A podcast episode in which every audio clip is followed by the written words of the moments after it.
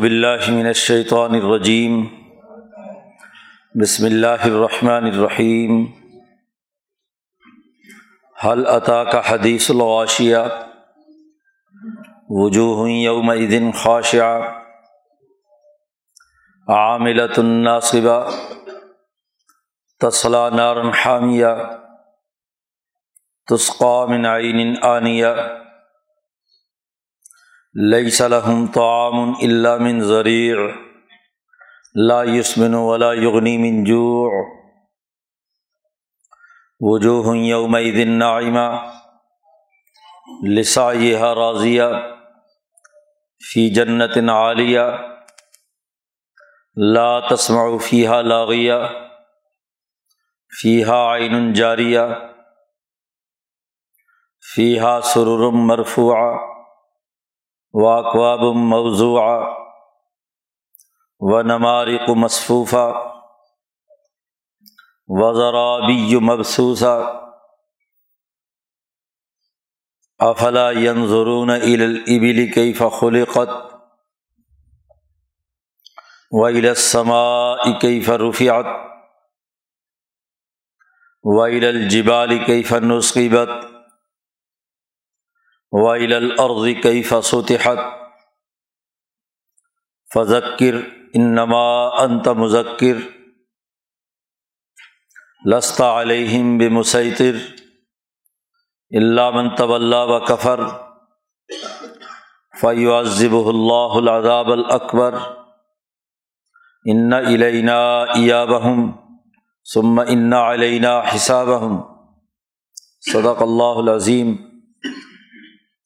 یہ صورت الغاشیہ ہے، مکی صورت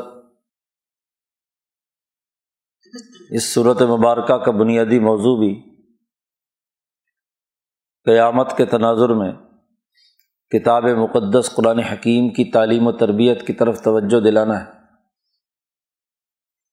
کہ یہ قرآن حکیم جو لوح محفوظ میں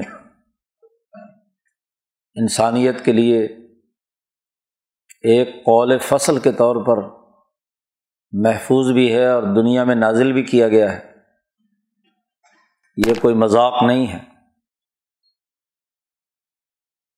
اس کی اساس پر انسانیت کی تعلیم و تربیت کرنا، انہیں نصیحت کرنا، تذکیر کرنا، یہ امبیا علیہم السلام کی ذمہ داری ہے۔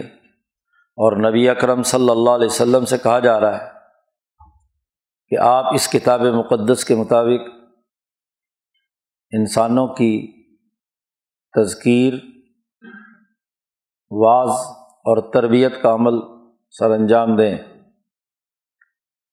تو یہاں اس صورت مبارکہ میں جیسا کہ پچھلی صورتوں میں بھی مختلف ذہنیتوں کو سامنے رکھ کر قرآن حکیم نے اپنا پیغام سمجھایا ہے۔ یہاں بھی خاص طور پر عرب معاشرے میں گرد و پیش کے عام بدوؤں کے ذہن میں جو بظاہر کسی تعلیم و تربیت کے مراحل سے نہیں گزرے، گرد و پیش کے صحرا، پہاڑ اور جس جانور کے ساتھ وہ ہمیشہ رہتے تھے، اونٹ، زمین، آسمان یہ چار چیزیں عرب معاشرے میں عام طور پر ہر انسان کے مشاہدے میں تھیں۔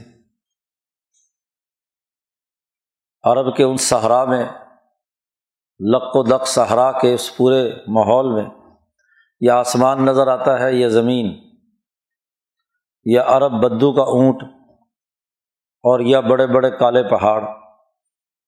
چاروں چیزوں کا قرآن نے تذکرہ کیا ہے کہ ذرا اس کا مشاہدہ کرو۔ اور یہ مشاہدہ اس حقیقت کی نشاندہی کرتا ہے کہ تمہیں اس کتاب مقدس قرآن حکیم کے مطابق اپنی تذکیر اور بعض کی طرف متوجہ ہونا ہے۔ عرب لوگ چونکہ آزاد معاشرے میں پیدا ہونے والے لوگ ہیں، تو نبی اکرم صلی اللہ علیہ وسلم سے کہا جا رہا ہے کہ آپ مذکر کے طور پر انہیں نصیحت کیجیے آپ ان پر مسلط بنا کر نہیں بھیجے گئے۔ لستا علیہم بمسیطر۔ آپ بالجبر ان سے کوئی بات نہیں منوا سکتے۔ عرب لوگ جو حریت پسند ہیں، جو سہرائی زندگی بسر کرنے والے لوگ ہیں، ان کے یہاں اپنی آزادی رائے کی بڑی اہمیت ہے۔ لہذا اپنی اس آزاد رائے کے ساتھ وہ خود غور و فکر کریں۔ اور دیکھیں، مشاہدہ کریں اور اس دعوت حقانی کو قبول کریں۔ آپ کو ان پر مسلط کر کے نہیں بھیجا گیا۔ اگر یہ اپنی آزادی رائے کا غلط استعمال کرتے ہیں تو اس کی سزا بھی ہمارے پاس ہے۔ اور اگر اس آزادی رائے کے مطابق درست اور صحیح فیصلہ کرتے ہیں تو انعامات بھی بہت ہیں۔ تو انعام اور سزا دونوں کے منظرنامے بیان کیے ہیں۔ جنت اور جہنم کے تناظر میں بھی۔ اور جو عرب معاشروں میں سب سے اعلیٰ ترین ارتفاقات کی نوعیت ہو سکتی ہے، اس تناظر میں بھی۔ اور بدترین جو حالت ہو سکتی ہے، انسانی ذہن سوچ سکتا ہے جو صحرائے عرب میں رہنے والا ہے۔ تو قرآن حکیم نے اسے بھی بیان کیا۔ اس لیے سب سے پہلے آغاز اس حقیقت سے کیا ہے کہ حل عطا کا حدیث الغاشیہ؟ کیا آپ کے پاس اس ڈھانپنے والی بات کی خبر پہنچی ہے؟ یہ استفام مزید پختگی اور اس کی اہمیت کو بیان کرنے کے لیے الغاشیہ کہا کہ جو چھپا لینے والی ہے، ڈھانپ لینے والی ہے۔ یعنی جب قیامت آئے گی، کائنات کا پورا نظام ٹوٹ پھوٹ کا شکار ہو جائے گا۔ ہر چیز اس قیامت کے گرد و غبار میں چھپ جائے گی۔ وہ جو گرد اڑے گی، اس قیامت کے ٹوٹ پھوٹ کے نتیجے میں آسمان و زمین کی، وہ یہاں کی ہر چیز کو چھپا لے گی۔ تو کیا اے محمد صلی اللہ علیہ وسلم آپ کے پاس یا اے قرآن پڑھنے والے مسلمان تمہارے پاس اس ڈھانپنے والی قیامت کی خبر آئی ہے؟ وہ انقلاب جو برپا ہوگا، غاشیہ اصل تو مطلقاً مطلب اس کا ڈھانپ دینے والی، چھپانے والی۔ اس کی جامع اور کامل ترین شکل تو وہی ہے جب قیامت کا انقلاب آئے۔ گا لیکن یہ جو چھوٹے چھوٹے اس سے پہلے اس دنیا کے اندر انقلابات آئیں گے اور وہ غزوہ بدر کے موقع پر جو جنگی گرد و غبار پھیلا اور اس نے پورے اس بدر کے میدان کو گھوڑوں کے دوڑنے، لڑائی اور قتل و کتال کے نتیجے میں جو گرد و غبار پھیلا، اس نے جو تمام لوگوں کو چھپا لیا۔ اور صرف بدر ہی نہیں غزبۂ عہد ہے، خندق ہے، بیت رضوان ہے اور فتح مکہ ہے۔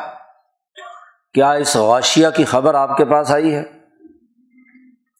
جب یہ گرد و غبار اڑے گا، پرانے نظام ٹوٹیں گے، ان کے پرخچے اڑ جائیں گے،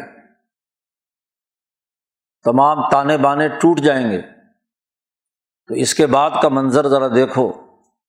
وہ جو ہوئی یومزن خواش یاتن اس دن کچھ چہرے ایسے ہوں گے جو انتہائی ذلیل، گردن جھکائے ہوئے، ذلت کے آثار ان پر ہوں گے۔ عاملتن، ناصبتن۔ انہوں نے کام تو بڑے کیے ہوں گے۔ بہت زیادہ عمل کرنے والے، محنت و مشقت کرنے والے۔ اور عمل اتنا کیا ہوا ہوگا کہ عمل کر کر کے تھک چکے ہوں گے۔ ناصبہ۔ ابو جہل کتنے دنوں سے تیاری کر رہا تھا۔ نبی اکرم صلی اللہ علیہ وسلم کے خلاف مقابلے کی اور مزاحمت کی۔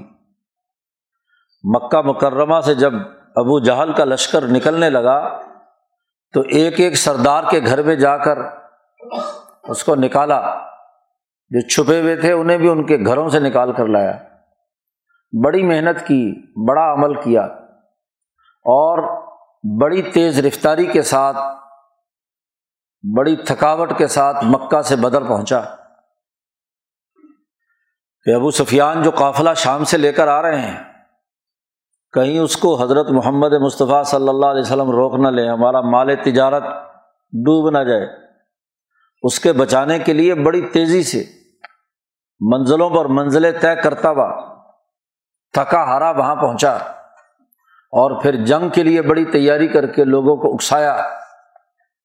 تو بڑا عمل کیا، بڑی محنت کی اور بہت ہی زیادہ تھکاوٹ بھی تھی۔ لیکن ہوا کیا؟ جب یہ گرد و غبار جنگ بدر کا چھٹا تو لوگوں نے دیکھا کہ تسلا نارن حامیہ داخل ہو گیا بھڑکتی ہوئی آگ کے اندر۔ جو آگ دہک رہی تھی، وہ جو قلیب بدر جس میں ان بڑے سرداروں کی لاشیں اٹھا کر ڈالی گئیں، تو قرآن حکیم نے ہر ظالم کو جب اس کو سزا دی تو اس کے بارے میں کہا انار رضون علیہ غدب وم واشیہ جہنم کی آگ صبح اور شام ان کے جسموں کو جلاتی ہے۔ حفرتم من حفر نار یہ قبر بھی تو جہنم کے گڑھوں میں سے ایک گڑھا ہے۔ تو انتہائی ذلیل، رسوا ہوئے، بڑے تھکے ہارے۔ اور ان کی ذلت کا اندازہ لگائیے کہ ستر بڑے مکے کے سردار ان کے ہاتھ پیچھے باندھے ہوئے ہیں اور انہیں گرفتار کر کے مدینہ منورہ لایا جاتا ہے۔ کیا عزت رہ گئی؟ کون سی سیاسی طاقت رہی؟ کون سی معاشی قوت رہی؟ سب کچھ ٹوٹ پھوٹ گیا۔ تسقا من عین آنیا اور جیسے ہی یہ بدر کے مقتولین اس جہنم کے ٹکڑے میں قلیب بدر میں ڈالے گئے تو فوراً ہی ان کا جو استقبال ہوا، وہ کھولتے ہوئے چشمے سے پانی پلایا گیا۔ جیسے ہی جہنم کی لپٹیں شروع ہوتی ہیں تو یہ عذاب شروع ہو جاتا ہے۔ تو دنیا میں بھی فتح مکہ تک نبی کرم صلی اللہ علیہ وسلم کے چھا جانے والے، چھپا دینے والے انقلاب نے ان کی یہ حالت کر دی۔ اور آخرت میں تو اس کی کامل اور مکمل شکل سامنے آئے گی کہ جب یہ حشر کے میدان میں آئیں گے تو انتہائی تھکے ہارے، ذلیل اور رسوا، چہرے کالے، قرآن حکیم نے دوسری جگہ پر ان کے کالے چہروں کا تذکرہ کیا ہے۔ تو اس حالت میں وہاں پہنچیں گے۔ وہ تو انتہائی کمال کی شکل ہے۔ یہاں عام طور پر یہ جو بیچارے کچھ اردو خواہ قسم کے مفسرین یہاں پر پیدا ہوئے ہیں، وہ ان آیات کو صرف قیامت کے ساتھ فٹ کرتے ہیں۔ جبکہ یہاں قیامت کا تو کوئی لفظ آیا ہی نہیں ہے۔ مطلق لفظ غاشیہ آیا ہے۔ اور غاشیہ ایک مفہوم کلی رکھتا ہے، اس کے بہت سے افراد ہیں۔ امام انقلاب مولانا عبید اللہ سندھی نے اس میں تمام چیزیں شامل کی ہیں، انقلابات سے متعلق۔ تو اب یہ بیچارے جو اردو پڑھ کر تفسیریں لکھنے والے ہیں، بڑے پریشان ہیں کہ مولانا سندھی نے جی سلف کے خلاف تفسیر کی ہے۔ یہ اپنے آپ کو جو دیوبندی کہنے والے ہیں، ان کی بھی عقلیں مسخ ہو گئیں۔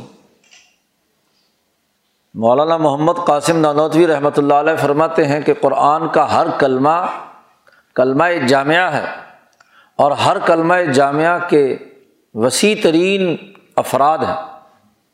اس کا مفہوم کلی۔ جیسے انسان، اس کے بہت سارے افراد ہیں۔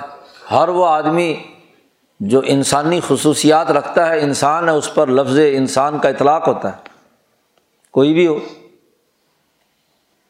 ایسے ہی غاشیہ، ایک ایسا لفظ ہے جس کا مطلب ہے ڈھانپ دینا۔ اب ڈھانپ دینے والی قیامت میں بھی آئے گی، حشر میں، اور وہ اس کی کامل شکل ہے۔ اور یہ ڈھانپ دینے والی گرد و غبار بھی ہے جس انقلاب نے ان کے تمام کے تختے الٹ دیے۔ کیوں یہ بات اس میں شامل نہیں ہے؟ کہ اس کو اس دنیا کے انقلاب کے ساتھ نہ جوڑا جائے۔ جبکہ ایسا ہی ہوا۔ اور جب یہ بدر کے سارے مشرق مقتول جب اس گڑھے میں گرے، تو لئی صلاحم تو عام علم ذریع جس جہنم میں جائیں گے ان کے لیے اور کوئی کھانا نہیں ہے سوائے زریع کے۔ زری وہ تھور کا درخت، ایسا جھاڑ جو صرف صحرا میں اگتا ہے اور انتہائی کانٹوں والا ہوتا ہے۔ اب قرآن حکیم سزا کا تذکرہ کر رہا ہے عرب بدوں کی ذہنیت کے مطابق۔ عرب کے صحرا میں اگر کوئی بدو کھڑا ہو اور وہاں کھانے پینے کی کوئی چیز نہ ہو، صرف اور صرف زری ہو، تھور کا درخت ہو، جو انتہائی کڑوا ہوتا ہے۔ ایلوے سے بھی زیادہ کڑوا، بڑی تلخی ہوتی ہے اس میں۔ انتہائی کانٹے دار تکلیف دے اس کی شکل بھی بدصورت ہے۔ شکل کو دیکھ کر بھی انسان کو کراہت آتی ہے۔ تو اب جہنم میں جس سزا کا تذکرہ کیا جا رہا ہے، وہ عرب کے سہارا کا وہ پودا ہے جو سب کے سامنے ہے۔ اور اس کو دیکھ کر ایک عرب بدو بھی انتہائی نفرت کا اظہار کرتا ہے۔ آپ ہی بتائیں، عرب کے گرم صحرا میں کھولتا ہوا پانی پینے کے لیے دیا جائے تو کیا حالت ہوگی ایک عرب بدو کی؟ تو اس کو جہنم سمجھائی جا رہی ہے نا۔ مولانا سندھی رحمۃ اللہ علیہ نے فرمایا کہ بھائی اپنے گرد و پیش کے ماحول کے مطابق یہ آیات آئی ہیں۔ جہنم بھی انہیں سمجھائی ہے، تو جس چیز کو ایک عرب بدو جہنم سمجھتا ہے، اسی تناظر میں سمجھائیں گے نا۔ اور اگر یہ بتلایا جائے کہ عرب کے سہارا کا یہ نقشہ بیان کیا جا رہا ہے، تو مولوی فتووں کی گز گز بھر زبان نکال کر لا کر کہ جی مولانا سندھی نے دیکھو جی بات تو جہنم کی ہوئی رہی تھی، مولانا سندھی نے عرب پر فٹ کر دی۔ مولانا سندھی نے فٹ کر دی کہ قرآن نے فٹ کر دی۔ قرآن بیان کر رہا ہے۔ اور اس عرب بدو کو عملی طور پر سمجھا رہا ہے۔ اس نے کوئی جہنم دیکھی ہے؟ نہ اس نے جنت دیکھی ہے۔ تو جنت اور جہنم جو ان کے خیال کے مطابق سب سے بری چیز ہے، اس کو قرآن حکیم یہاں بیان کر رہا ہے۔ اور جو ان کے خیال کے مطابق سب سے اچھی اور عمدہ چیز ہے، اس کو جنت کے طور پر بیان کر رہا ہے آگے۔ تھور کا کھانا ایسا ہے کہ لا یوسمنو ولا یغنی منجو انسان غذا کھاتا ہے یا تو لذت کے لیے، یا موٹا ہونا کے لیے فربا ہو جائے، یا اور نہیں تو بھوک مٹانے کے لیے کہ بھوک شدت کی لگی ہوئی ہو تو چلو، بھوک ختم ہو جائے۔ تو قرآن نے تینوں کی نفی کر دی کہ زری کا اپنا درخت جو ہے، پودا تھور کا یہ جھاڑ جو کانٹوں والا ہے، تو اس کو دیکھ کر یا کھا کر لذت کیا حاصل ہوگی؟ یہ تو خود اتنا کڑوا اور زہریلا ہوتا ہے کہ زبان پہ رکھو تو پاؤں کے ناخن تک اس کا اثر پہنچ جاتا ہے۔ جی۔ تو ایسا کڑوا اور زہریلا اس کی لذت کیا ہوگی؟ پھر فرمایا، لا یوسمینو وہ کوئی موٹاپا بھی نہیں کرے گا۔ کوئی ایسی غذا نہیں ہے کہ جس کو کھا کر آدمی موٹا ہو جائے۔ ایسی زہریلی چیز کو کھا کر موٹا ہوگا یا الٹا؟ کمزور ہوگا۔ اور ولا یغنی منجو اور بھوک کو بھی کوئی فائدہ نہیں دے گا۔ کہ وہ کھا کر بھوک ختم نہیں ہوگی۔ بلکہ ایسی زہریلی چیز کھا کر تو بھوک موٹا تو کیا کرے گی؟ مزید اس کے لیے اذیت اور تکلیف کا باعث بنے گی۔ تو جو عرب کے صحرا میں جو درخت سب سے بدترین سمجھا جاتا تھا، کوئی چرواہا نہ اپنی بکریوں کو چرنے دیتا تھا، نہ خود کبھی استعمال کرتا تھا۔ قرآن حکیم نے بتایا کہ وہ کھانا اور وہ پانی کھولتا ہوا وہ اس جہنم کے اندر، آگ کے اندر ملے گا۔ تو تبھی وہ بدو سمجھے گا نا کہ جناب مصیبت یہ آنی ہے۔ یہ عذاب آنا ہے۔ تو کہا کہ وہ چہرے اس دن انتہائی سیاہ اور کالے ہوں گے، ذلیل اور رسوا ہوں گے، جو اس گرد و غبار میں سے نکلیں گے جن کے خلاف انقلاب برپا ہوگا۔ سرمایہ پرست، حکمران، انسان، دشمن۔ اب اس کے مقابلے میں وہ چہرے، وجوہ یومید نائمہ چہرے ایسے ہوں گے اس دن جو بڑے خوش و خرم، بڑے تر و تازہ چہرے پہ انوارات عرب کے اس صحرا کے اندر کسی کا چہرہ تر و تازہ ہے، تو کیوں وہ ضرور کسی باغ میں بیٹھا ہے؟ جہاں سایہ دار درخت ہے جہاں ندی نالے بہہ رہے ہیں، پانی کی وافر مقدار ہے، ان کے بیٹھنے کا جو انداز اور اسلوب ہے، وہ انتہائی آرام دہ ہے۔ وہاں کسی قسم کی ذہنی پریشانی یا عملی پریشانی کی کوئی صورت نہیں ہے۔ تو بہترین اگر کوئی حالت ہو سکتی ہے عرب کے بدوؤں کے لیے، ان کے دماغ میں ممکنہ طور پر۔ اسے قرآن حکیم نے یہاں سمجھایا کہ اس دن وہ چہرے یومزن نائمہ لسایہ راضیہ۔ اپنی محنت پر بڑے خوش ہوں گے۔ پندرہ سال جو ہم نے مکہ مکرمہ سے لے کر بدر تک بڑی محنت کی ہے، آج وہ محنت رنگ لائی ہے کہ مکے کا وہ ظالمانہ نظام جس کو ختم کرنے کے لیے نبی اکرم صلی اللہ علیہ وسلم نبوت سے پہلے ہی بڑے سرگرداں تھے، پریشان تھے۔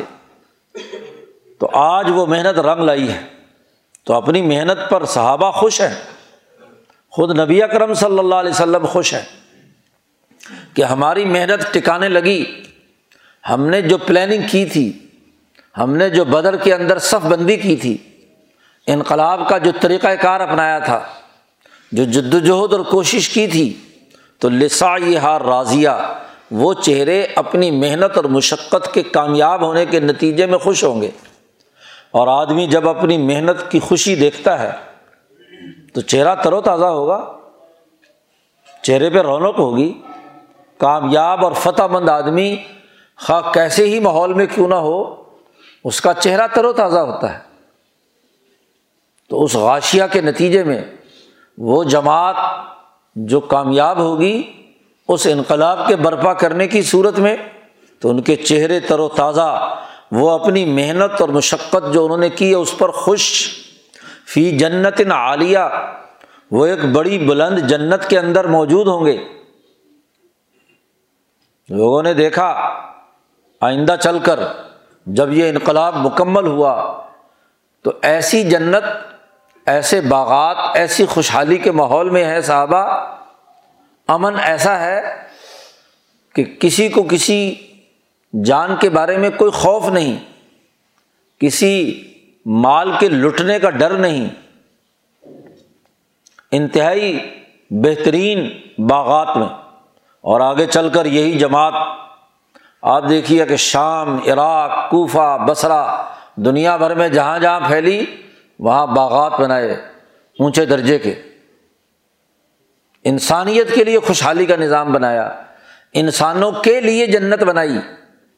تو ایسی جنت میں ہوں گے جو عالیہ ہوگی، بہت بلند ہوگی۔ اس کی کامل اور مکمل شکل تو ضرور وہی جنت ہے جو حشر کے میدان کے بعد مومنین کے لیے اللہ نے وعدہ کیا ہے۔ لیکن دنیا میں بھی تو اس جنت کی جھلکیاں دیکھیں گے۔ یہاں بھی تو ان کے لیے خوشحالی ہوگی۔ یہاں بھی تو عدل اور امن ہوگا۔ اب یہاں یہ اردو خان قسم کے مفسرین کہیں کہ جی جنت کا ذکر تو تمام کے ہاں وہ ہے جو حشر کے بعد ملنی ہے۔ تو یہ تم نے اس لفظ جنت عالیہ کو صرف اسی کے ساتھ کیوں خاص کر لیا؟ اس کی تخصیص کی دلیل تم دو۔ مولانا سندھی تو اس کی تعمیم کی بات کر رہے ہیں۔ تو اعتراض تو تم پر ہونا چاہیے کہ تم اس جنت عالیہ سے مراد صرف جنت وہ لیتے ہو جو حشر کے بعد ملنی ہے۔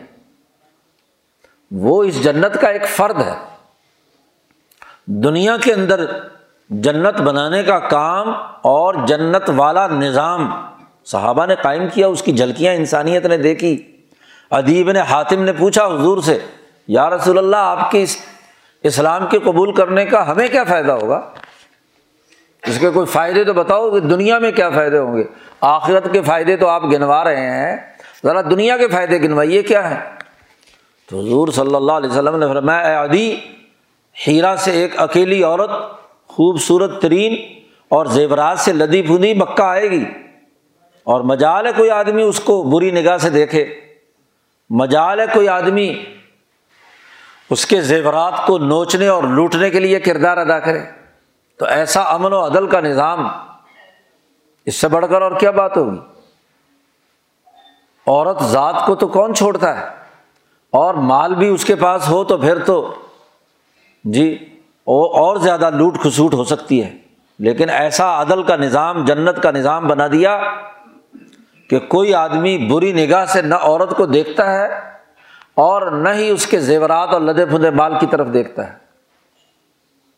حضور صلی اللہ علیہ وسلم نے فرمایا کہ تمہارے انقلاب کے نتیجے میں تم کیسر و کسرا کے خزانے فتح کرو گے۔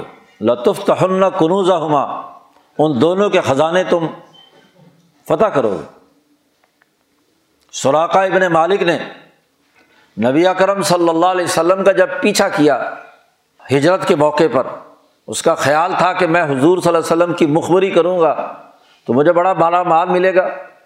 لیکن جب دو چار دفعہ ٹکرے کھا کر گرا، تو حضور کے قدموں میں آ گرا اور کہا، یا رسول اللہ، میں آپ کی خبر نہیں بتلاؤں گا، لیکن مجھے یہ تو بتلائیے کہ میں اگر مخبری کرتا تو مجھے تو بڑا مال ملنا تھا مکے والوں کی طرف سے۔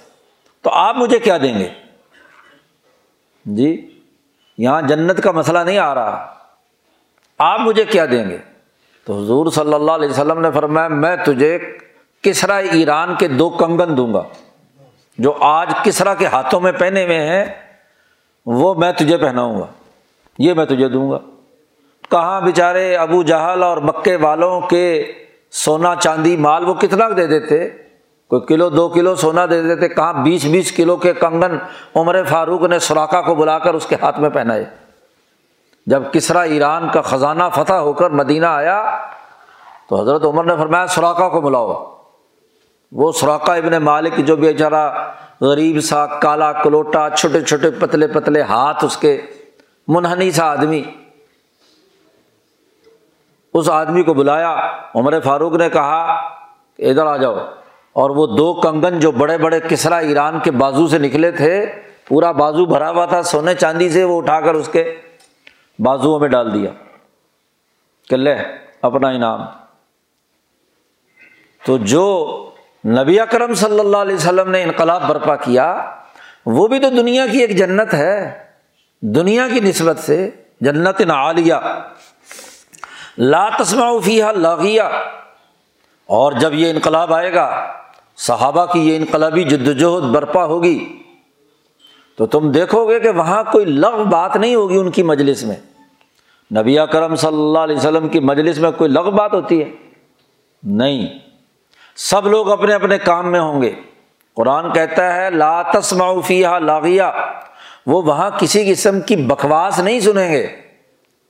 وہاں اچھی باتیں ہوں گی، عدل کی، امن کی، انسانیت کی، ترقی کی۔ بے شک اس کی کامل ترین شکل تو جنت ہی ہے۔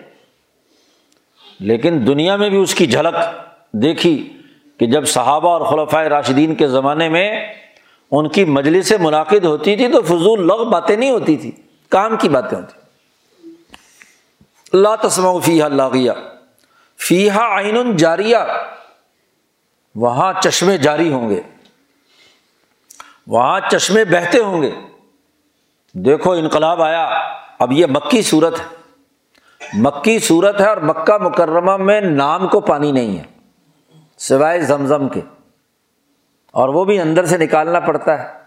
جی تو کوئی چشمہ نہیں تھا جو جاری ہو، کیونکہ زمزم کوئی جاری چشمہ نہیں ہے۔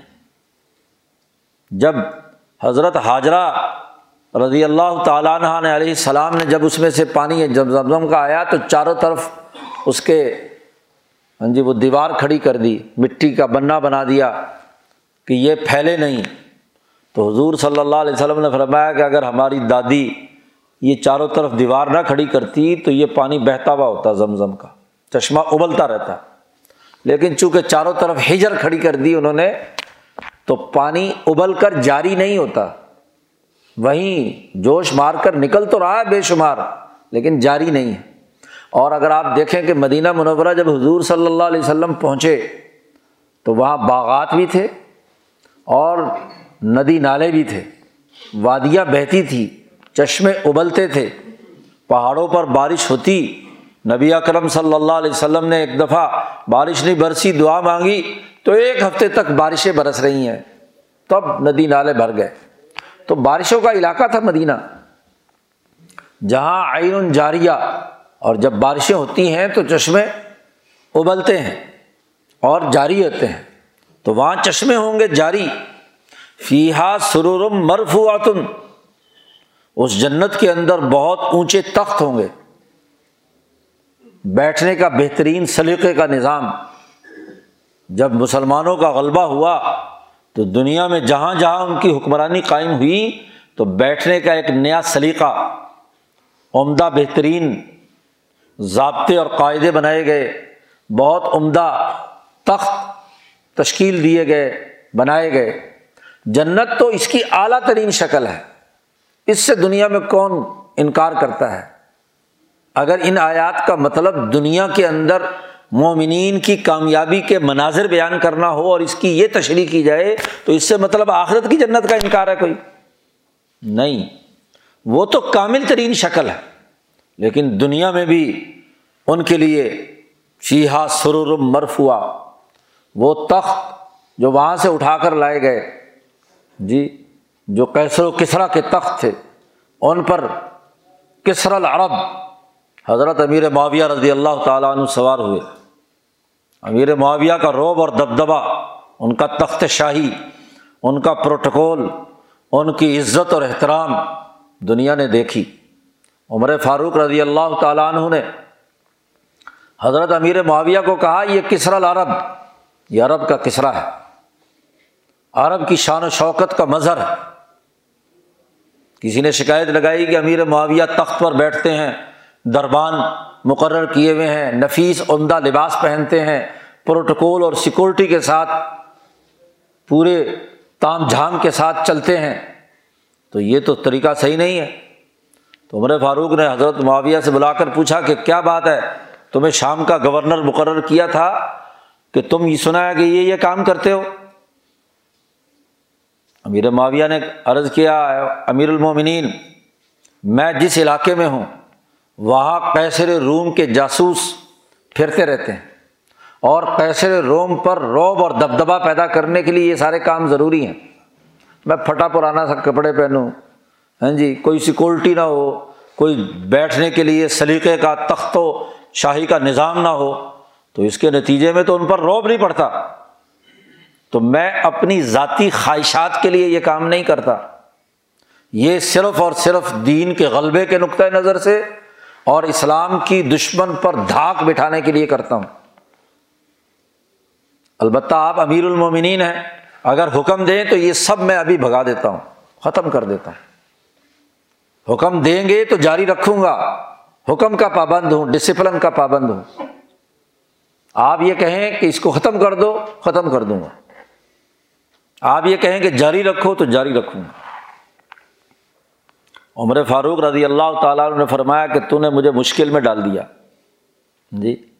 مدینے میں جو میں نے معیار قائم کیا تھا، اب مدینے کی ریاست کی جو صورت حال تھی جی وہاں تو میں تو یہ چاہتا تھا کہ تم عام لوگوں کی طرح رہو، لیکن دین کا غلبہ اور لیو زیرا دینی کلی یہ بھی ضروری ہے۔ اس لیے میں تمہیں روکتا نہیں۔ دوبارہ پوچھا امیر معاویہ نے، تیسری دفعہ پوچھا، انہوں نے کہا، روکتا نہیں ہوں۔ ٹھیک ہے۔ تو امر ابن العاص نے کہا، اے امیر المومنین، یہ معاویہ بہت تیز ہے، آپ کی گرفت سے نکل گیا۔ نوجوان تھے نا وہ بھی۔ تو عمر فاروق نے فرمایا کہ اس کی اسی صلاحیت کی وجہ سے تو ہم نے اسے شام جیسے مشکل علاقے کا گورنر بنایا ہے۔ کہ یہ یہاں دشمن کو روب میں رکھے۔ اپنی دھاک بٹھائے، چنانچہ بحری بیڑے بنائے اور قسطنطنیہ پر حملے کیے، اس کی آزادی کے لیے جد وجہد اور کوشش کی۔ تو یہ شام جنت عالیہ بنا۔ جی مسئلہ یہ ہے کہ ایک ہے تعلیم و تربیت کے دوران جو صوفیہ اکرام کے یہاں فخر کے فضائل بیان کیے جاتے ہیں۔ تعلیم و تربیت اور تزکیے کے بعد دنیا میں دشمن طاقتوں کے خلاف جو سیاسی اقدامات کیے جاتے ہیں، وہ اگر نہ کیے جائیں تو وہ تعلیم و تربیت کا نتیجہ کیا نکل رہا ہے؟ بس ساری زندگی ہاں جی غربت کی حالت میں رہو، پستی کی حالت میں رہو، مسکین بنے رہو، یہ کہاں لکھا ہوا ہے؟ صوفیہ کرام نے اگر تعلیم و تربیت کے لیے ایک وقت میں یہ باتیں کہی ہیں تاکہ دل سے اس مال و دولت کی محبت نکل جائے۔ یہ تو تربیت کا مرحلہ ہے نا۔ اور تربیت کے مرحلے میں تو ہر فوجی کو مشقت ترین مرحلے سے گزرنا پڑتا ہے۔ کئی کئی دن اسے بھوکا رکھتے ہیں، ٹھنڈے پانی میں غوطے دلواتے ہیں۔ گندے نالے کے اندر اس فوجی کو کیا ہے، ڈبوتے ہیں۔ پتہ نہیں کیا کیا مصیبتیں دوڑ لگواتے ہیں۔ ہاں جی صبح چار بجے، تین بجے اٹھا کر سردی کے اندر برف باری کے اوپر چلاتے ہیں۔ تو یہ تو تربیت کے لیے ہے نا۔ اور جب وہ تربیت حاصل کر لیتا ہے تو پھر فوج کا کام کیا ہے؟ دشمن کے خلاف اپنی تمام تر طاقت اور قوت کر و فر اور روب کے ساتھ ہاں جی ایک باوقار لباس، باوقار رہن سہن کے ساتھ رہے تاکہ دشمن پر روب پیدا ہو۔ اور اگر وہاں بھی ویسے ہی بھوکا ننگا رہے گا تو وہ کہیں گے، جو خود ایسے ہیں بیچارے، یہ لڑیں گے کیا؟ تو یہ جو ہمارے دماغوں میں ایک غلط کانسیپٹ بیٹھ گیا ہے، یہ غلط بات ہے۔ مولانا سندھی سیاسیات کے آدمی ہیں اور سیاست روب کے بغیر نہیں ہوتی۔ اس لیے قرآن نے کہا وہ قذف فی قلوب روب ان کے دلوں میں روب کا پیدا کرنا یہی کامیابی کی دلیل ہے۔ تو یہ فیحا سرور مرفوا دنیا میں اس کی جھلک کہ بڑے تختوں پر وہ بیٹھے ہوئے ہیں۔ اقواب موضوع کھانے پینے کے برتن بڑے سلیقے اور ترتیب کے ساتھ رکھے ہوئے ہیں۔ عرب کے بدو لوگ کھانے پینے کا کوئی سلیقہ نہیں تھا۔ وہی جو پرانے ہاں جی بدوانہ طریقۂ کار تھے، بغیر کسی برتن کے سب اسی جگہ کھا پی رہے ہیں۔ لیکن جب سسٹم درست ہوتا ہے، تو کھانے پینے کا بھی ایک سلیقہ ہے، ایک نظم و ضبط ہے۔ اقواب موضوع دسترخوان بچھا ہوا ہو، اس پر ترتیب کے ساتھ برتن رکھے ہوئے ہوں و نماری کو مصفوفہ اور غالیچے جی وہ بچھے ہوئے ہوں۔ عمدہ ترین چادریں، لباس، جو بھی۔ عمر فاروق کے پاس جب بحرین کا اور ادھر سے کیسر و کسرا کے مال آئے، تو غریب ترین آدمیوں کے نیچے غالیچے بچھا دیے۔ لو قالین بچھا دیے۔ عمر فاروق کا دستور تھا کہ عمدہ ترین جو غالیچے آتے تھے قالین آتے تھے، وہ بچھاتے تھے اور جو مدینے کے غریب ترین لوگ تھے، ان کو بلا کر ان کا کھانا کھلاتے تھے اور خود نگرانی کر رہے ہیں۔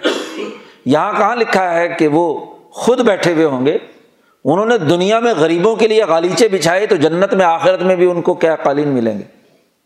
جس قالین کا تصور عرب کا بدو نہیں کر سکتا، وہ اس عرب کے بدو کے نیچے غالیچے بچھائے جائیں گے۔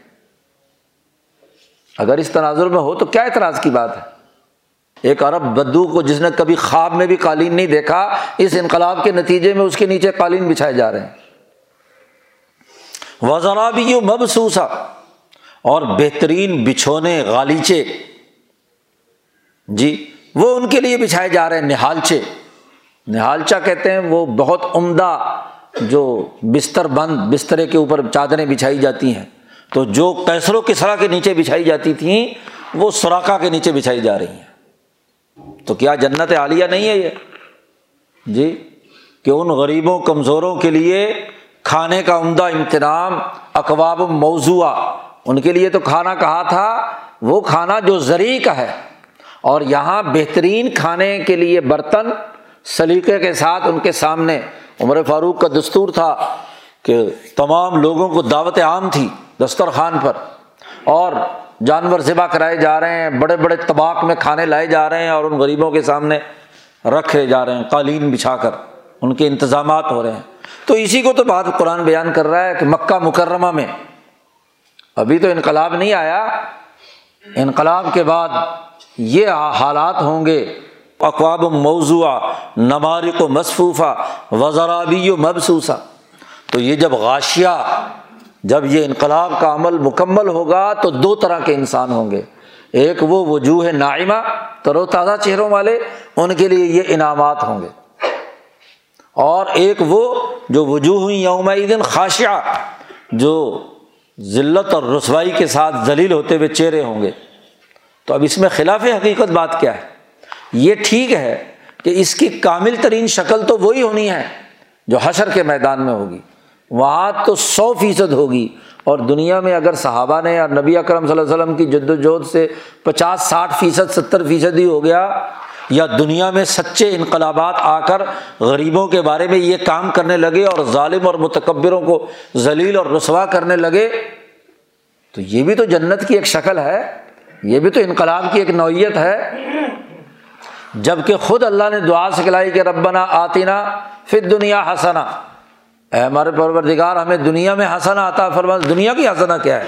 کہ دنیا کو جنت بنائے۔ دنیا کے لیے جد وجہد اور کوشش کرے۔ اسی کے نتیجے میں آخرت کی جنت ملے۔ اب قرآن حکیم نے پہلے تو نبی اکرم صلی اللہ علیہ وسلم کو مخاطب کیا ہے۔ حل عطا کا حدیث الغاشیہ۔ اور پھر اس انقلاب کے نتیجے میں دو جماعتیں بنیں گی، ان کا تذکرہ کیا۔ اب پوری انسانیت کو غور و فکر کی دعوت دی ہے، خاص طور پر عرب کے لوگوں کو۔ افلا ینظرون ابیلی کیفا خلقت؟ کیا انہوں نے دیکھا نہیں اونٹ کو کہ ہم نے کیسے پیدا کیا ہے؟ مولانا سندھی فرماتے ہیں کہ اونٹ بڑی ہمت والا ہوتا ہے، بڑی جرت والا ہوتا ہے۔ سات سات دن تک بغیر کھائے، پیے، پیاس برداشت کیے ہوئے دور دراز سارا میں بوجھ اٹھائے چلتا رہتا ہے۔ انسانوں کو اٹھاتا ہے اپنے کندھے پر۔ سامان لاتا ہے اپنے ہاں جی پشت پر، اور چلتا ہی رہتا ہے، چلتا ہی رہتا ہے۔ کبھی اس نے انکار نہیں کیا۔ عرب کے صحرا میں اونٹ بہت بڑا خزانہ تھا۔ اس لیے سو سرخ اونٹ بہت بڑا خزانہ سمجھا جاتا تھا، دیت مقرر کی اسی کام کے لیے۔ تو اونٹ جتنی بڑی ہمت رکھتا ہے، اونٹ جتنا زیادہ منظم انداز میں چلتا ہے۔ اونٹوں کی اگر کتار دیکھیں تو جس اونٹ کی نکیک دوسرے اونٹ کی دم کے ساتھ باندھی۔ شہریوں نے تو کبھی دیکھا ہی نہیں اونٹ۔ جی۔ لیکن جو صحرا میں ہے، خاص طور پر بلوچ اور سندھ کے جو، اور یہ جنوبی پنجاب کے علاقوں کے لوگ، تو اونٹ جب صحرا میں چلتا ہے، تو ایک بچہ بھی اگر پہلے اونٹ کی نکیل پکڑ کر چل رہا ہے، تو سارے اونٹ ڈسپلن سے چلیں گے۔ کوئی ادھر ادھر ڈسپلن توڑنے والا نہیں ہوگا۔ کتار میں چلیں گے۔ ہاں جی اسی لیے آج کل وہ سوشل میڈیا پہ چل رہی نا کہ ایک طرف اونٹوں کی کتار ہے اور ایک طرف ماشاء اللہ انسان ہے ان کی گاڑیاں پھنسی ہوئی ہیں۔ کراچی اور لاہور کے اندر ایک دوسرے سے گھسا کر کھڑے ہیں۔ کتار میں چلنے کے لیے تیار، دھکم پیل کر رہے ہیں۔ تو ان سے تو اونٹ اچھا۔ قرآن نے کہا وہ انسانوں، دیکھو، ذرا اونٹ کو دیکھو، اونٹ کا ڈسپلن دیکھو۔ اونٹ کی ہمت دیکھو، اونٹ کی جرت دیکھو، اونٹ کی طاقت اور قوت دیکھو۔ تو انقلابیوں کو انقلاب سمجھانے کے لیے قرآن نے کہا کہ اونٹ دیکھو۔ وہ اپنی کوہان پر کیا کیا کچھ لادے پھرتا ہے۔ اور پھر ہر طرح کی جیسی کیسی خوراک ملے ہاں جی درخت کے پتے ہاں جی چبا لیتا ہے، بس اس کا کام ہو گیا۔ تو روکھی سوکھی کاتھا ہے انسانیت کی خدمت کرتا ہے وہ انقلابی تمہیں بھی ایسا ہی اونٹ بننا ہے۔ تمہارے اندر بھی ڈسپلن ہو، نظم و ضبط ہو، تمہارے اندر بھی ہمت ہو، تمہارے اندر بھی جرت ہو، طاقت اور بہادری ہو، خدمت انسانیت کا جذبہ ہو، تو تب تو یہ انقلاب آئے گا۔ وجوہ یوم نائمہ والا۔ ہاں جی؟ اور اگر یہ بات نہیں، بزدل بنے رہے، ہمت ختم ہے ڈسپلن ٹوٹ گیا، کسی نظم و ضبط میں نہیں ہو، تو پھر کیا ہوگا؟ کچھ بھی نہیں ہوگا، وجوہ یوم خاشیا ہوگا اونٹ کے بعد اللہ نے کہا ویلا سما کئی فروفیات وہ لوگوں، دیکھو، یہ آسمان کتنا بلند ہے۔ اپنی سوچیں بلند کرو، اپنا نظریہ بلند کرو، غلبہ حاصل کرو۔ پستی کی سوچ چھوڑ دو۔ جیسے آسمان بلند ہے تو اگر یہ آسمان بلند ہے تو انسان کیوں نہیں بلند ہو سکتا؟ تمہیں تو سفر کر کے حضرت القدس پہنچنا ہے، جنت عالیہ میں پہنچنا ہے، تمہاری نگاہیں بلند۔ اوقاب جب اڑتا ہے تو دور تک دیکھتا ہے اور اونچا اڑتا ہے۔ تو تمہارے اندر آسمان کی سی رفت ہونی چاہیے۔ وہ جو بغیر کسی سہارے کے کھڑا ہے، ایک انقلابی بغیر کسی سہارے کے اس کی سوچ، اس کا فکر، اس کا عمل بلندی کی حالت کا ہو۔ وہ اونچی باتیں سوچے، پستی کی باتیں مت سوچے۔ جو ہر وقت آدمی سوچتا رہتا ہے، شکست خوردگی کی، ہائے میں مر گیا، ایسا ہو گیا، ایسا ہو گیا، خوف زدگی کی حالت میں۔ تو وہ بیچارہ کیا کام کرے گا؟ اس کا خوف نکالو اور اس کے اندر جرت پیدا کرو۔ امام شاہ ولی اللہ دہلوی حجرت اللہ میں فرماتے ہیں کہ یہ جو خوف ہے اور خاص طور پر اللہ کا خوف ایسا مسلط کر دینا کہ اللہ کی رحمت سے نا امید ہو جائے۔ یہ خوف انسان کے لیے عذاب ہے۔ بلکہ شاہ صاحب فرماتے ہیں کہ جو آدمی خوف کی حالت میں رہتا ہے، اپنے ہر بات میں بھی، نیک کام بھی کیا، تو تب بھی خوف کہ پتہ نہیں ریا کاری ہو گئی ہو گئی، پتہ نہیں کیا نام ہے، اس کا پورا ہوا کہ نہیں ہوا۔ اس خوف زدگی کی حالت میں رہتا ہے۔ تو امام شاہ ولی اللہ فرماتے ہیں کہ جب وہ اللہ کے بارے میں یہ گمان رکھتا ہے کہ میری تو کوئی عبادت ہی قبول نہیں ہوئی ہوگی، میرا تو کچھ بھی نہیں ہوا ہوگا ہاں جی پتہ نہیں میں جہنم میں جاؤں گا، وغیرہ وغیرہ، یہ خوف پالے رکھتا ہے۔ تو اللہ پاک فرماتے ہیں کہ میں اس بندے کے ساتھ ویسا ہی سلوک کرتا ہوں جو میرے بارے میں گمان رکھتا ہے۔ اس نے بلندی کی سوچ ہی نہیں رکھی۔ اس نے میری رحمت کو بھلا دیا۔ حالانکہ میری رحمت میرے غصے پر سبقت لے گئی ہے۔ ان رحمتی سبقت اعلیٰ غضبی تو اسے تو رحمت کا امیدوار ہونا چاہیے۔ اس لیے امام شاہ ولی اللہ فرماتے ہیں کہ جب کوئی آدمی فرائض ادا کر لے، جو اللہ نے فریض عائد کی ہیں، نماز، روزہ، حج، زکوٰۃ، جہاد، غلبے کی تمام چیزیں، یہ ادا کر لے اور جتنے کبیرہ گناہ ہیں، ان سے بچ جائے۔ ذنا نہ کرے، قتل نہ کرے، کسی پر بہتان تراشی نہ کرے ہاں جی کسی پر بے غیبت نہ کرے، وغیرہ وغیرہ، یہ قبائرہ جو بیت توبہ کے اندر لیے جاتے ہیں، ان سے بچ جائے۔ اس کے بعد سب سے اونچی ترین عبادت یہ ہے کہ انسان اللہ کی رحمت کا سے پر امید ہو، خوف زدہ نہ ہو۔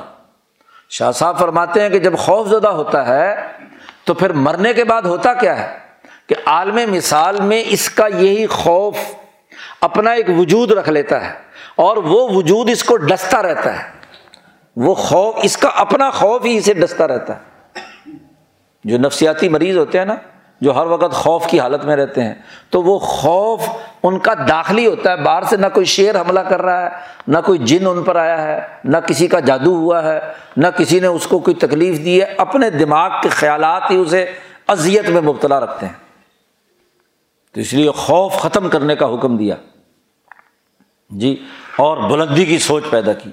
تو ایک انقلابی سچا مومن آسمان کی طرف دیکھے کہ کئی فاروفیات کیسے بلند تو اس کی سوچ بلند ہو، حوصلہ بلند ہو، ہمت بلند ہو، نظریہ بلند ہو۔ اور یہ یقین ہو کہ جب میں نے اللہ کے طے کردہ فرائض ادا کر لیے، کسی کو اللہ کے ساتھ شریک نہیں ٹھہرایا، اللہ نے جن چیزوں سے روکا تھا میں رک گیا۔ اب ضرور مجھے سو فیصد کامیابی ہونی ہے۔ پھر شک کے اندر پڑنا، پھر بزدلی اختیار کرنا، پھر جمود کی حالت میں آنا، یہ انتہائی خطرناک بات ہے، یہ نفسیاتی مرض۔ اس کو دور کرو اور دیکھو آسمان کی طرف کیسے بلند وائل الجبال کئی فن نسخی بت اور پہاڑوں کی طرف دیکھو کہ کیسے استقامت کے ساتھ کھڑے ہیں، نصب کیے گئے کوئی پہاڑ اپنی جگہ سے ہلتا ہے، وہ انقلابی پہاڑ بنو۔ جیسے پہاڑ اپنی جگہ سے نہیں ہلتا، ایسے ہی تم بھی اپنے نظریے، اپنے فکر، اپنے پروگرام سے پورے استقامت کے ساتھ ڈٹ جاؤ۔ پہاڑ کی سی استقامت ہونی چاہیے، آسمانوں کی سی رفت ہونی چاہیے، اور اونٹوں جیسی ہمت اور جرت اور ڈسپلن اور نظم ہونا چاہیے۔ اور ویل الارض کئی فسوت حت اور زمین کی طرف دیکھو کہ کیسے بچھائی ہوئی ہے اور کیسے ہر طرح کی چیز کو اپنی پیٹھ پر اٹھائے ہوئے ہے نظریہ بلند ہو، ہمت بہت اونچے درجے کی آسمانی ہو اور جرت اور نظم و ضبط اونٹ کا سا ہو، لیکن انسانیت کے لیے زمین بن جاؤ۔ اس زمین پر ایک کافر بھی چل رہا ہے، ایک مسلمان بھی چل رہا ہے، ایک غریب بھی چل رہا ہے، ایک طاقتور بھی چل رہا ہے۔ ہاں جی وہ زمین تب کو اپنے ہاں جی پشت پر اٹھائے ہوئے ہے کبھی اس زمین نے کسی کو سزا نہیں دی۔ اللہ کے حکم سے اگر ہو، زلزلہ آئے تو الگ بات ہے، ورنہ عام طور پر زمین ہموار ہے اور وہ ہر چیز کو اٹھائے ہوئے ہیں۔ تو زمین بن جاؤ۔ ایک انقلابی کو زمین بننا چاہیے۔ نظریے کی بلندی کا مطلب یہ نہ ہو کہ وہ انسانوں کو حقیر سمجھنے لگے۔ نظریے کی بلندی اور ہمت اور جرت اور طاقت اور قوت اور ڈسپلن اس لیے نہ ہو کہ دوسروں پر آمریت قائم کرے، بلکہ ان تمام تر طاقتوں کے باوجود زمین بن جاؤ، انسانوں کو اپنی پشت پر اٹھاؤ، ان کے مسائل حل کرو، ان کی مشکلات دور کرو۔ تو مولانا سندھی کہتے ہیں، انقلابیوں کو تربیت دی گئی۔ ہر ایک انقلاب کے لیے یہ چار چیزیں ضروری ہیں۔ ہمت جرت نظم و ضبط ڈسپلن استقامت، بلندی اور انسانیت کی خدمت کے لیے خوشو و خضو لوگوں کے سامنے جھک جانا، ان کے لیے کام کرنا، ان کے لیے اپنی گردن جھکا لینا۔ حضرت عمر فاروق حکمران ہے روب اور دبدبے کا عالم یہ ہے کہ دور کسرا ایران کے علاقے میں بیٹھا ہوا حکمران بھی عمر کا نام سن کر لرز رہا ہے۔ خوف اور روب اور دبدبے کا یہ عالم۔ حضرت عمر فاروق بازار میں جا رہے ہیں، ایک بڑھیا عورت ہے۔ اس نے کہا عمر، ادھر آ۔ بڑے کرخت لہجے میں۔ تو تو وہی ہے نا جو بچپن میں عمیر تھا۔ تجھے عمیر، چھوٹا سا عمر کہا جاتا تھا۔ پھر تو عمر بن گیا۔ اور پھر تو جی اس سے آگے بڑھا۔ تو تو حکمران آج ہے، امیر المومنین ہے۔ اپنی اوقات مت بھولنا۔ انسانوں کے لیے جھکا رہنا۔ نصیحت کرنی شروع کر دی اس بڑھیا نے۔ تو ایک صحابی جو ساتھ تھے حضرت عمر کے، انہوں نے کہا ہے بڑھیا پتا ہے تمہیں کس سے بات کر رہی ہو تم؟ ذرا زبان زبان سنبھال کر بات کرو۔ امیر المومنین کو اور بہت کام ہے اور تم لمبی چوڑی کہانی شروع کر کے کھڑی ہو گئی ہو۔ تو عمر فاروق نے اس کو ڈانٹ دیا۔ پتا ہے یہ عورت کون ہے؟ یہ عورت وہ ہے جس کی بات اللہ نے ساتویں آسمان پر سن لی تھی۔ قد سمع اللہ قول اللہ تھی تجادل کا فیض خولا بلتے حکیم۔ جی۔ تو جس کی بات اللہ نے ساتویں آسمان پر سنی تھی، عمر کی کیا مجال ہے کہ اس کی بات نہ سنے؟ اس عورت کو کہنے دو جو کہہ رہی ہے۔ تو ایک عورت کے اندر بھی یہ جرت ہے کہ وہ امیر المومنین کے سامنے جس کا روب اور دبدبا مثالی ہے، اپنے حق کے لیے بات کرتی ہے۔ عمر فاروق کے سامنے آ کر کھڑی ہو جاتی ہے ایک اور عورت۔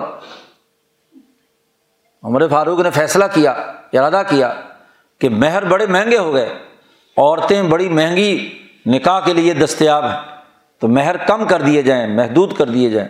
تو عورت کھڑی ہو گئی، اس نے کہا، امیر المومنین، آپ کون ہوتے ہیں ہمارے حق پر ڈاکہ ڈالنے والے؟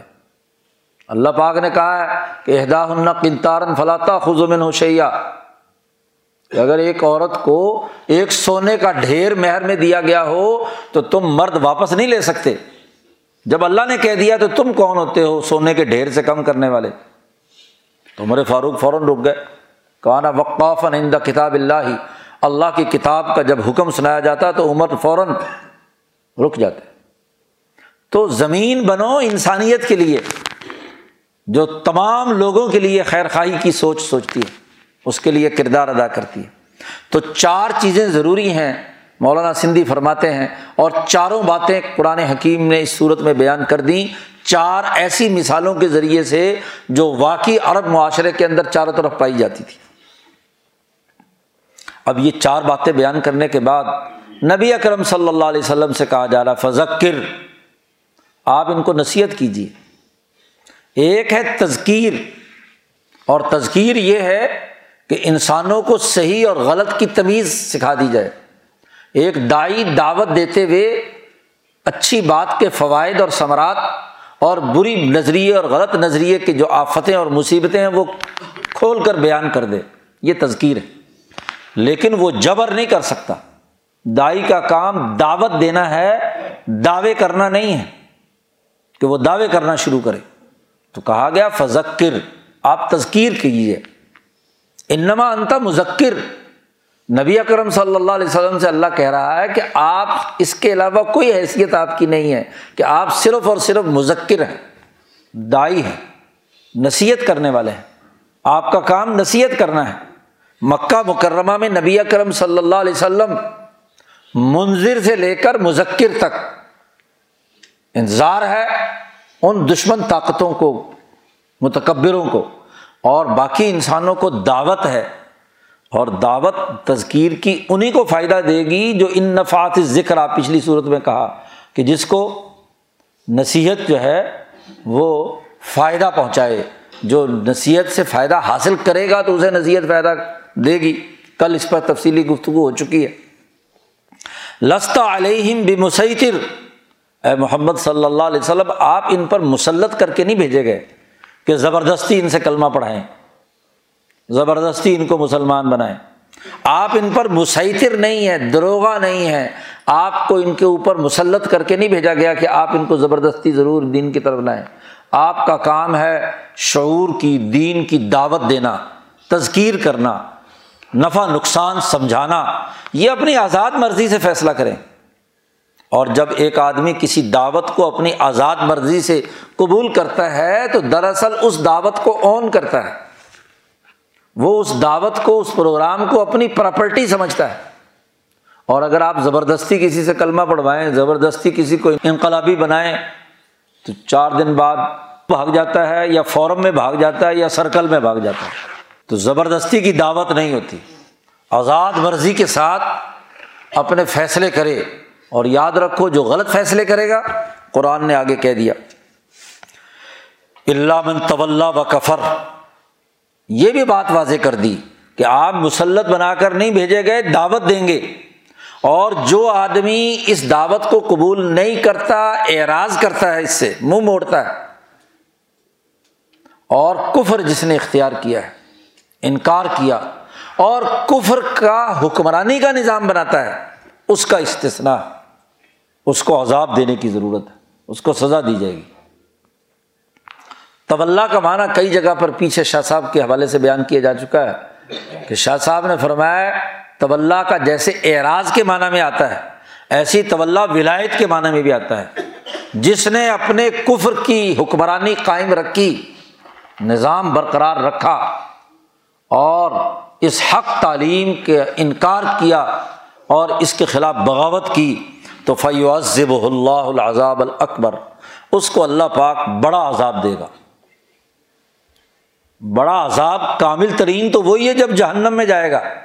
لیکن اس عذاب کی شکلیں بدر کے اندر بھی تو عذاب اکبر آیا کہ مکے کی اس پوری سیاسی طاقت کو جو اپنی حکمرانی اور کفر کو قائم رکھنا چاہتی تھی، اس کو توڑ دیا۔ اس کی سیاسی طاقت ختم کر دی، اس کی معاشی طاقت ختم کر دی۔ کیوں؟ ان الینا یابہم بے شک ہماری طرف ہی انہیں لوٹ کر آنا ہے۔ کہاں جائیں گے؟ ہماری گرفت میں آئیں گے۔ ہمارے پاس آنا ہے۔ قیامت میں تو آنا ہی آنا ہے۔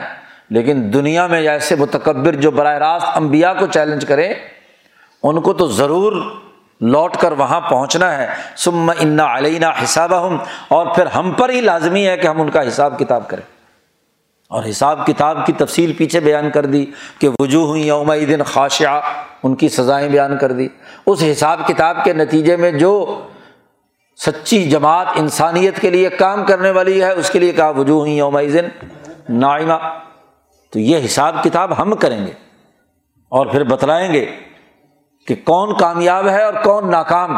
اور جس نے اپنے غلط نظام کی حکمرانی کی، اس کو ہم ضرور سزا دیں گے۔ تو دعوت میں تذکیر ہے۔ اور دعوت قبول نہ کرے اور کفر کا نظام برقرار رکھے تو اس کا استثنا ہے۔ اللہ من طلّہ و کفر فیوزب اللہ الضاب الاکبر۔ تو پوری وضاحت کے ساتھ قرآن حکیم نے اپنا انقلابی پیغام اس صورت مبارکہ میں سمجھا دیا۔ اللہ تعالیٰ قرآن حکیم کو سمجھنے اور اس پر عمل کرنے کی توفیق عطا فرمائے۔ اللہ